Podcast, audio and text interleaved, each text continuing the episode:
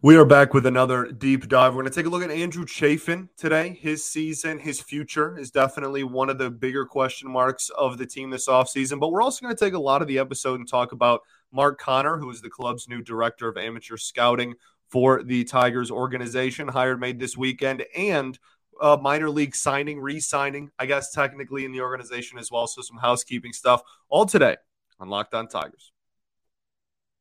You are Locked On Tigers your daily Detroit Tigers podcast.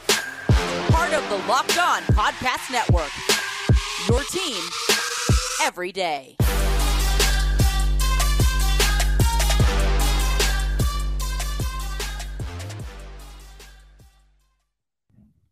What is up, everybody? Welcome back to another edition of Locked On Tigers. I'm, of course, your host, Scott Bentley. Today is Monday, October 31st. Happy Halloween, everybody.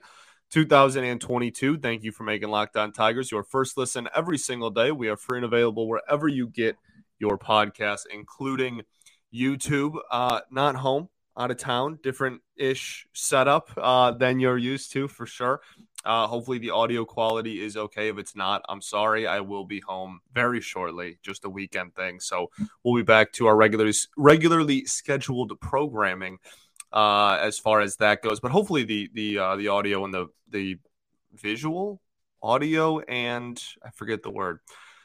The video and the audio are both pretty solid for this one. So we have some stuff to talk about. Uh, pretty not a jam packed weekend or anything. We're not going to have any of those until after the World Series is over, but certainly a, a weekend with some news and notes.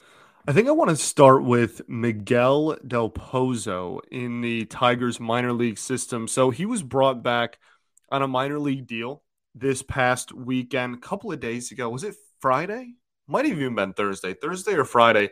He was brought back on a minor league deal for the Detroit Tigers. Um, yeah, I, I mean, look, a lot of people were questioning. I, I, got a lot of questions that were like, why was this dude a priority, or why was this something that they wanted to make sure they got out in front of and really hammered home and and kind of more so guaranteed, right, that he'd be back and really get him under contract or whatnot. And look, first off, you need organizational depth. Like you can't come in and and I know we've talked about a, a massive overhaul, and I, and I still think that a lot of changes are coming, but that doesn't mean necessarily that every single person on the 40 man we've talked about again we've, talked about about potentially half of this 40 man roster being legitimately um i don't know ha- having a having a case for half of this 40 man to not return and, and be gone next season. So I'm not trying to take away from that because I still wholeheartedly believe that. But there are some dudes in this system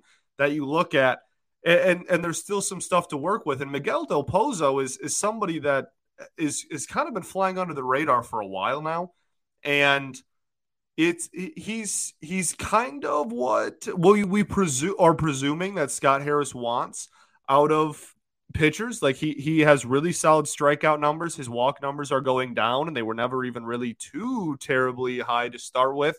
He's a lefty he he has presumably healthy. He's pitched quite a few innings in the minors over the last, I mean, I don't know, five six years. Like he he's he's put together a pretty solid minor league career here, and for organizational depth, I think Evan Woodbery pointed out online and, and he said something that I really agreed with and that I had the same thought of and that's that uh, you know at the end of the season this year I really thought that Miguel Del Pozo was somebody that the Tigers were going to take a legitimate look at for replacing one of those injured relievers or, or just pitchers in general uh, toward the the end of the season. I thought he might have gotten a look. Now, if you remember in 2021, Del Pozo got a look at the major league level, and I mean it was like five innings, I think five six innings. He he only appeared in five or six games, but they were solid innings. Didn't get you know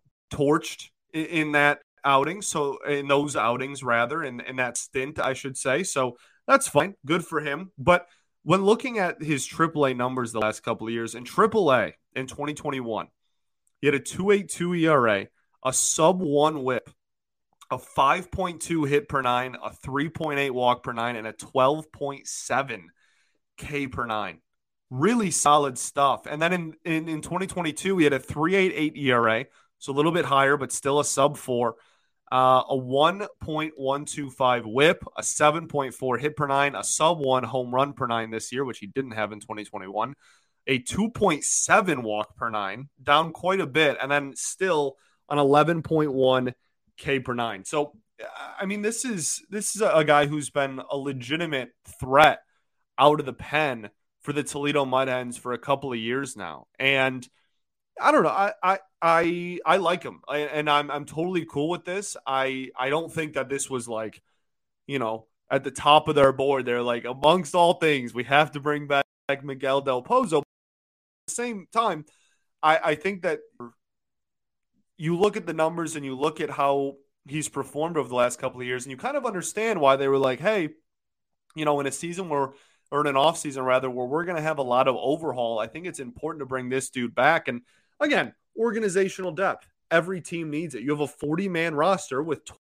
26 ML roster spots, right? You have 14 dudes that you need depth wise to be able to call up at the drop of a hat. And I really like the concept of Miguel Del Pozo being one of those guys that is called upon, whether it comes to injury or he just has a really hot start to the season and one of the fringe bullpen guys maybe struggles at the beginning of the season, whatever it may be, I am totally fine with this. He's going to be 30. The Tigers clearly offered him a, a decent, it was a minor league contract, but a, a decent, um, you know, minor league deal because he, he didn't even reach, you know, like a, a ton of minor league free agency stuff. So cool to see. Cool to see. I'm totally fine with it. Uh, if he, I'm not saying that this is, you know, if, if he didn't come back, I, I, wouldn't have lost sleep. I wouldn't have been like, oh my goodness, you know, what is Scott Harris doing? Uh, but when, when, again, when we talk about what we're presuming a Scott Harris guy looks like, I, I think that it's it's pretty easy to see that that Del Pozo again for organizational depth purposes, this is not a huge deal, but uh, you know, it, it's it's news and we got to talk about it, and, and, I think it makes sense, and I, I think that's really what this comes down to. This makes sense in my head. This I, I very much understand why he's being brought back, and I don't disagree with the logic whatsoever. So there you go. Miguel Del Pozo will be back in 2023. Next thing on the docket, we need to take a look at our new director of amateur scouting. Uh, I think Evan Petzold broke the news. I think. I think he was first on it. Um, broke the news that Mark Conner is the new club's director of amateur scouting. Spent the last 13 seasons with the San Diego Padres. From 2015 to 2021, I want to say he was their director of amateur scouting. And then in 2022, this season, got reassigned to a, it was not an assistant general manager. This is actually really funny if you're a fan of The Office was not technically an assistant GM. He was an assistant to the general manager. Um, so that's uh, you know slightly different role there. He did field operations and stuff. I know with with that role as well. But um, yeah, I mean this is a, a guy that is had his hand in being pretty largely responsible for a Padres system that for a solid four years was a top 10 farm system in the game of baseball, right? all the benefits they're reaping now, the Padres at the major league level, all stemmed from a phenomenal minor league system in 2018 19, especially 2017 18, maybe more so. And yeah, he, he this was their director of scouting. We talked about last week that uh, they, they wanted to still bring in a, a director of scouting. So that is what this move is. Again, I mean, the Padres system really solid. Scott Harris seems super pumped about it. Um, yeah, I, I, like there's not you know it, it's hard to analyze. There's not too much of like oh like you know this there's not stats for front office people right? But at the end of the day th- this is a dude again that, that had his uh, a big responsibility in building a, a really solid and legitimate farm system over there in San Diego.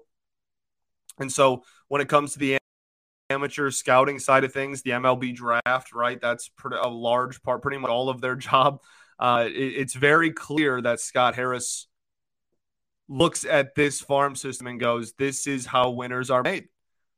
Right? That that's how that's how consistent winners are made. They they go in and they build legitimate farm systems. They succeed in the draft, and he has now brought in two heavy hitters, real heavy hitters, uh, when it comes to track record and pedigree of the MLB draft and of build, building farm systems through the MLB draft. And that's really exciting. Now, another thing they have to take a big step forward in is international prospects because for so long, especially in the Dombrowski era, but for so long, this team just did not care at all about international prospects. And so many of the best players in the game of baseball today are international signees. So they're going to take a long look in that. I think for the most part, as far as the scouting side of the international prospects goes, I think they're holding on to some of the people that were already in place. But I think uh, when it comes to well, they already did replace the top dog, right? We talked about that assistant GM and, and all that. So yeah, it's it's a really exciting time, and this is another dude that's going to add to hopefully making this team significantly better at drafting. We talked about all the time during the Avila era that this was an organization that just consistently would miss on like every prospect that wasn't in the first round.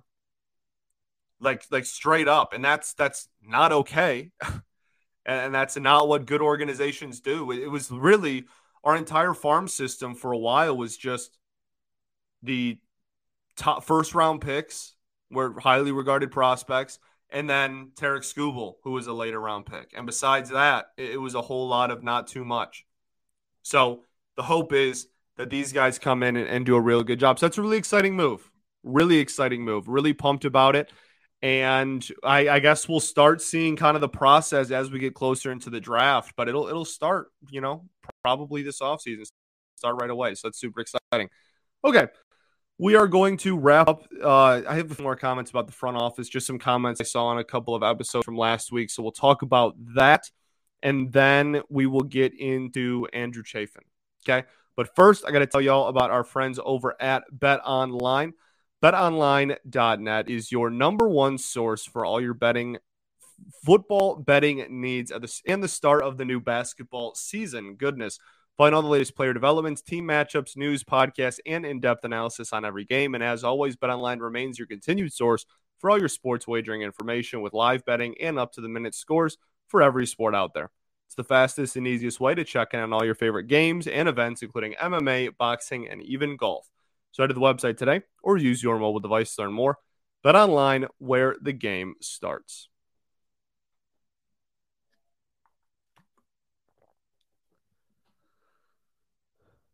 All right, everybody. Welcome back here. Segment two of Locked On Tigers. Appreciate each and every one of y'all.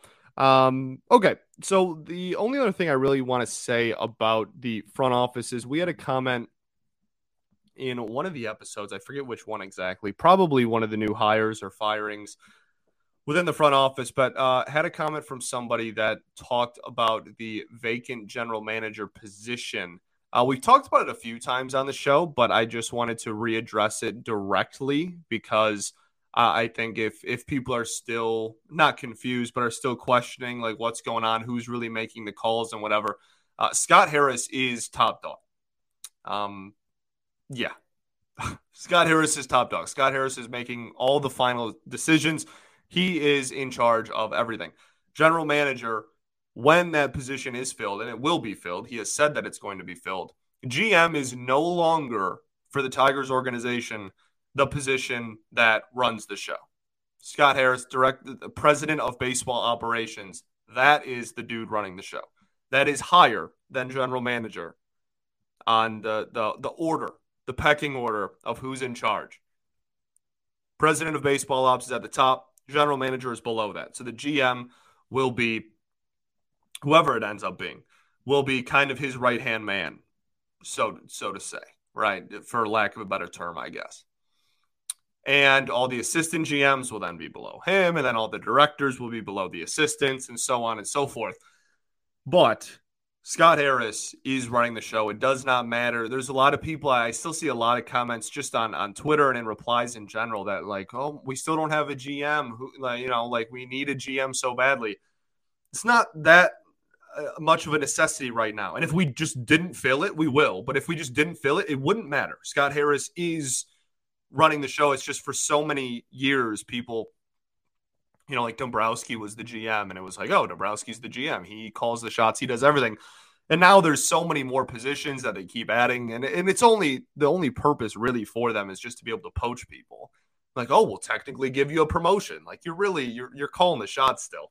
Um, but that is, I just wanted to clarify that because I, I, still get some comments about that in some of my shows, and I still see comments about it on Twitter and and social media and whatnot. So yeah, I just wanted to clear the air there. Scott Harris, president of baseball ops, top dog, high highest position up there outside of uh, outside of the Ilitch family, obviously. So uh, we'll see who he brings in as general manager. Apparently, the interview process has to be reasonably close. Uh, he said uh, last week, maybe a week and a half ago now, that uh, he had a list and, and, and whatnot, but hadn't started interviewing people. So I'd imagine that that's coming. But again, even if it's not something that happens like right, it's not needed right when the free agency started starts rather. He can do it kind of whenever he wants because he is in charge and he is making the decisions.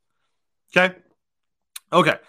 Let's get into Andrew Chafin now. Uh, phenomenal season. What is there to really say? That, like I, I felt comfortable doing Chafin in an episode where we talked about like news and notes of other stuff, just because there's not too much analysis. He's phenomenal. He's an incredible pitcher. He's one of the better relievers in the game of baseball. He has been for a couple of seasons now. He's great. He's a lefty. That adds value. Andrew Chafin is, is one of the premier relievers in the sport. And it's awesome that he's a Detroit Tiger for the time being.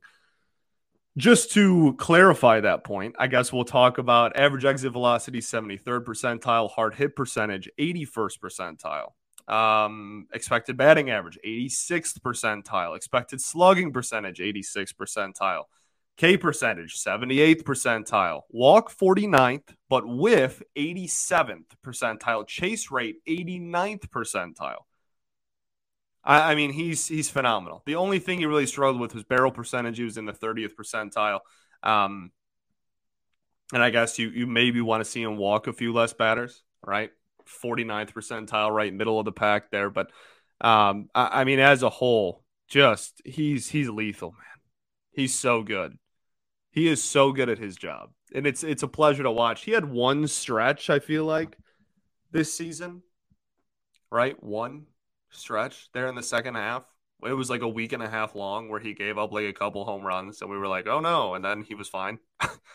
like he's he's so good, and I think he might have gotten off to a soup like a little bit of a slow start too. I'm trying to remember back in April but I feel like maybe in like the first couple of weeks of the season or something, people are like, "Oh no, he got he the, got hurt." Yeah, he started off hurt. That's what it was, and then he came back. Yeah, yeah, yeah. He, he's he's phenomenal though. That whatever, few and far between. Uh, pitch mix really solid, and you know he's kind of an anomaly because he's consistently good. I mean, he, there's an argument he was the best reliever in baseball last year, which is cra- 2021. I, I should probably start just saying years because uh, last season might be 2022 now. There, there's an argument that he was one of the, if not the best lefty reliever in, in the game of baseball in 2021. He was unbelievable, sub two ERA, just uh, amazing. And I mean, he really only has like fastball slider. Like that's kind of all he throws. But and the fastball isn't even like that fast. Like he throws like a 92 mile an hour fastball and then just a really, really, really good slider. And and like that shows longevity in my eyes too. Like he's 32 going on 33. Like, I don't know. If if you're able to get that many whiffs and that many chases and that many swings and misses and and strikeouts without an overpowering fastball, who says that you can't go and pitch until you're 40 if you want to, right? And he's such a great personality, and everybody loves Andrew Chafin and whatnot for sure. But uh, it, it, it's just uh, uh, he is he is fascinating for so many reasons. Andrew Chafin is is fascinating to me, and I'm sure to so many people. So really, really great year. Like I said, not not too much else to even go over. I think everybody's pretty aware that he had a great season. Uh, the K percentage went up a little bit from 2021. The walk rate went up a hair from 2021. I, again, I guess if you really had to nitpick, you could say, you know, maybe get like a little less walks. I mean, like the barrel rate, maybe. But again, like he he he throws a sinker a lot and he has the ability to miss barrels on that pitch when it's on. Like the, the barreled up pitches was mostly the four seam. I I don't know. I don't want to get too nitpicky. Like he, he's one of the better lefty relievers in in the American League, and has been for a couple years now. So it, it's it's a pleasure that that he is a Detroit Tiger. It's an honor, truly. So okay, not again, not too terribly much. He's really good. I think the really intriguing conversation just comes with his future because he's kind of got a weird contract going on, and we got to talk about what could happen with him next season. So we will do that right after this.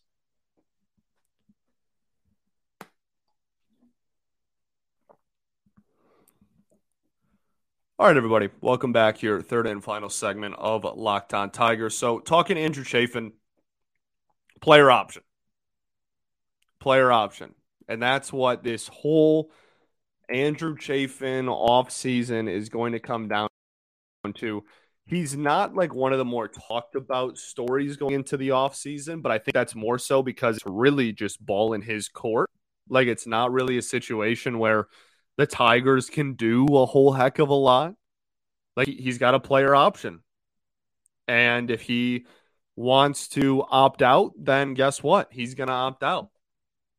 And who knows what he's going to do because he's such, in the best way possibly, such a weird guy. And like, I love him because he's a weird guy, but like, he is. I'm not sure he really cares about winning. Um, so like I don't know if that hurts or helps us. Uh, I, I think he just wants to be able to like go home to his farm and and like spend time with his his wife and kids. Like I, I, think I think baseball is like I you know he, he clearly is very passionate. We see him you know scream and yell on the mound and stuff, and and he, he very clearly is a competitive dude, like a very competitive dude. But I, I don't want to get this misconstrued as like he doesn't care about his job. No, he's really good at his job and cares about it for sure. It's just like I, I think he views it as, as like this is just work, like anybody else's like job. You get up, you go to work, you make money for your family, you come home, and like that's. I, I think I don't know him, but like that's just the vibe I get because I I don't like he doesn't watch baseball. He admitted he's like, yeah, I don't really really watch baseball too much. Like when I'm home, and he, he's like, yeah, you know, when he signed him, people asked him, you know, like, hey man, how's it feel to join like this nice young core? And he's like, oh, I don't really know. I just like my agent told me that I was going to be a Tiger, and I said, okay, that's cool. I'm like, okay, dude, like that's great. Um, he, he, I remember the injury to start the season. He missed the first few weeks, and when he came back, they asked him, they were like, How does it feel? Like this bullpen's really clicking. How does it feel to join a bullpen that's been doing so well? He's like, Yeah, I haven't watched a game, but like I'm glad that everyone's doing well. Like, you know what I mean? He's he's just he's such an anomaly that it almost stresses me out about whether he's gonna opt in or out. Because like who knows? Like again, I don't think it's motivated by winning. I, I don't know how much of a factor money is. Like is is you know 50,000 more a year going to like push the needle one way or the other? Or like if his agent thinks he can get just a few bucks more is that really going to be worth opting out for him? How how close to the Tigers to like his ranches like Detroit to, to you know like his farms? Like I don't, I don't know man. He's just I, I love him. I love him. And and I I you know wish him nothing but the best. It just it stresses me out because I have no clue. He doesn't have quote unquote normal. That's probably not even the right word, but he, he doesn't have the motives, like the motivation that a lot of other free agents like outwardly appear to have. And maybe he does. Maybe like again, I don't know him. Maybe this is just completely misconstrued, but it's just, you know, based on the comments he makes, it, it just I don't know. He, he's a he's a wild card, I guess is my point. He could really do anything and it wouldn't surprise me. That's really the point I want to drive home. So I don't know. We'll see. But player option, uh, if he opts out, I will. I mean, it, it'll suck for sure. But like, if you think you can get paid more, you think you can get paid more, and that's just it at the end of the day. Um, I made during the trade deadline. I made our, our post trade deadline episode here. We talked about the fact that Andrew Chafin love him like crazy, but I I just I didn't understand why he was still on this team after the trade deadline. And the only thing that people were saying to really combat what I was saying was, oh, it's because he's like he talked to the front office and he's like guaranteed to opt in to the player option. And we want him next year. That doesn't really answer like my point because my point was, hey, this front office lacks complete creativity. No one ever gets traded in this organization, at least in the Avila era. No one ever got traded with more than half a year of team control. And guess what? Rentals don't go for too much. So you need to trade players with more than just half a season of team control to get legitimate value. And I thought, and you know, th- there's some that was the, the only rebuttal that really somewhat I, I thought was justified. I was like, oh, you know, other teams don't know if he'll opt in either. Sure, totally fair. But at the end of the day, it's I I I still think that that I still stand by that. I still believe in that. It's just uh, it, it's all a uh, player options are weird, man. It, it's just a weird situation on what's going to happen. So hopefully he opts in. Like I, again, I I think the right move would have been to trade him, but at the same time, now that we didn't, like please opt in. I, I don't want to have you just for one season when we were terrible. That would be a waste of everybody's time. Not his, I guess. He got his check, but waste of all of all of our time. You know what I mean? So yeah, I, I hope that that he opts in, and, and we'll see what happens with the bullpen this year. If you want to talk about ch- odds that he's back, again, player options are weird. If he opts in, this this sounds so captain obviously, but like if he opts in, he'll be back. Like if he opts in, the Tigers aren't going to have him opt in and then like trade him. Like I, I don't I don't think that's going to happen. Maybe at the deadline, depending on where they're at. Uh, in which case we will get way less for him this year than we would have gotten for him if we traded him in, at the 2022 deadline. That that's always a possibility. Lefty relievers at the deadline go like crazy, so that that's always that there's always a chance for that. But I mean, yeah, I like if, if he if he opts in, then he's to be back. He's like an 85. Odds that he opts in, I have no clue. It's Andrew Chafin. He's he's a complete wild card. Um, how about like uh, we'll go with a 63. A 63 not quite ready to give him that that 65, that like mid or high 60s connotation, but I'm okay with a 63. I think yeah, maybe a 60. Low 60s. Somewhere in the low 60s. Cuz again, he opts in, he's back, but I I have no clue what's going on in that dude's head and if he's going to come back or not. Zero idea. There's been no conversations about it there were some people that said like oh he's going to opt in because his farm is like close to one of his farms is like close to like Detroit and that's why like I don't know him. I don't know if that's true. Who knows, man? Who knows? We'll see. But fact of the matter is, one of the better relievers in the game of baseball, one of the better lefty relievers in the game of baseball, certainly one of the better relievers in the American League. If he opts in, you have him for another season crazy cool guy. cool guy. Cool guy, Andrew Chafin. I think that's all I got for you. Thanks for making Locked On Tigers your first listen every single day. For your next listen, check on the Locked On Sports Today podcast. From the games that matter most to the biggest stories in sports, go beyond the scoreboard and behind the scenes with local experts and insights only Locked On can provide. The Locked On Sports Today podcast on Audacy app, YouTube, or wherever you get your podcast yeah, I think that's all I got for you. A little bit shorter today. Uh, this is like how long they're supposed to be, but a little bit shorter for my standards today. Uh, again, hope the audio quality was decent. If it's not, I'm really sorry. I'll be back home, I think, in two days. So we'll be chilling then. Um, Andrew Chafin, news and notes. Yeah, I think that's it. Peace and love. Going to therapy's dope. Go blue. Paul's home, baby. Catch y'all tomorrow. Go Tigers.